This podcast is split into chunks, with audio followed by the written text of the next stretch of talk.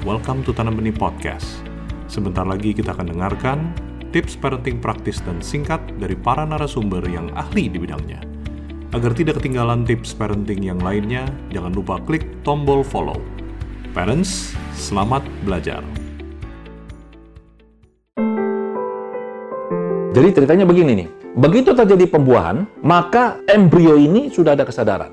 Yang aktif pikiran sadarnya. Jadi apa pun yang dialami oleh seorang ibu, yang dia pikirkan, yang dia rasakan, yang dia lakukan, yang dilakukan pada si ibu ini, pikiran perasaannya semuanya terekam di database pikiran bawah sadar seorang anak. Jadi secara tidak sadar ibunya sudah mulai memprogram anaknya. Tapi biasanya kan orang lihat itu pada saat setelah lahir. Begitu si anak ini lahir, apa pun yang terjadi pada si anak, terutama apa yang disampaikan atau diucapkan oleh pengasuh utama, orang-orang di sekeliling anak ini, orang tua, pembantu, siapa pun, ini akan masuk ke bawah sadar anak dan memprogram anak untuk seumur hidupnya dia. Misalnya, kalau ada anak yang waktu kecil ya orang tuanya bilang, oh kamu tuh bodoh, kamu tuh gak bisa, kamu tuh jelek. Anak yang sebenarnya cantik, dia percaya loh kalau dia tuh jelek atau bodoh. Dan itu menjadi program yang menjalankan dirinya dia.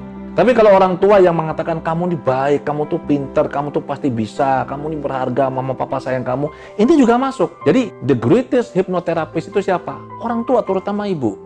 Nah kalau ada orang tua datang ke saya dengan keluhan anak yang bermasalah, saya mengharuskan kedua orang tua jumpa saya duduk di dalam ruang praktek saya. Saya akan menggali proses parentingnya mereka di rumah. Nah, sering kali 99,99999% masalah itu bukan pada anak, masalah ada pada orang tua. Orang tua tanpa mereka sadari, mereka melakukan terapi dan programming pada anak. Anak ini kalau bagi saya ibaratnya adalah sebuah hasil produksi misalkan. Kalau kita produksi produk misalkan ya, dan produk ini cacat, ini yang salah bahan bakunya atau apanya? Mesinnya, proses pembuatannya bermasalah, benar nggak? Ada sesuatu yang miss di situ. Jadi kalau produk ini cacat, maka kita nggak bisa menyalahkan produknya. Kita harus melihat ke sistemnya atau ke mesinnya. Mungkin setelannya nggak pas, maka itu yang harus kita perhatikan. Dan orang tua biasanya nggak mau mengakui ini. Eh banyak kalau orang tua yang kesal sama saya, setelah saya bilang, maaf ya Bapak Ibu ya, ini yang bermasalah ini Bapak sama Ibu. Bapak Ibu yang butuh saya terapi. Eh marah loh mereka loh. Kenyataannya memang seperti itu. Yang bermasalah kebanyakan orang tua. Mengapa? Karena mereka tidak siap menjadi orang tua. Mereka hanya siap menjadi papa dan mama. Anda baru saja menambah wawasan parenting Anda bersama Tanam Benih Foundation.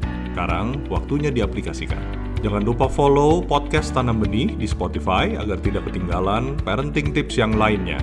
Ingat, tidak ada parents yang sempurna, tapi kita bisa terus belajar untuk menjadi parents yang lebih baik.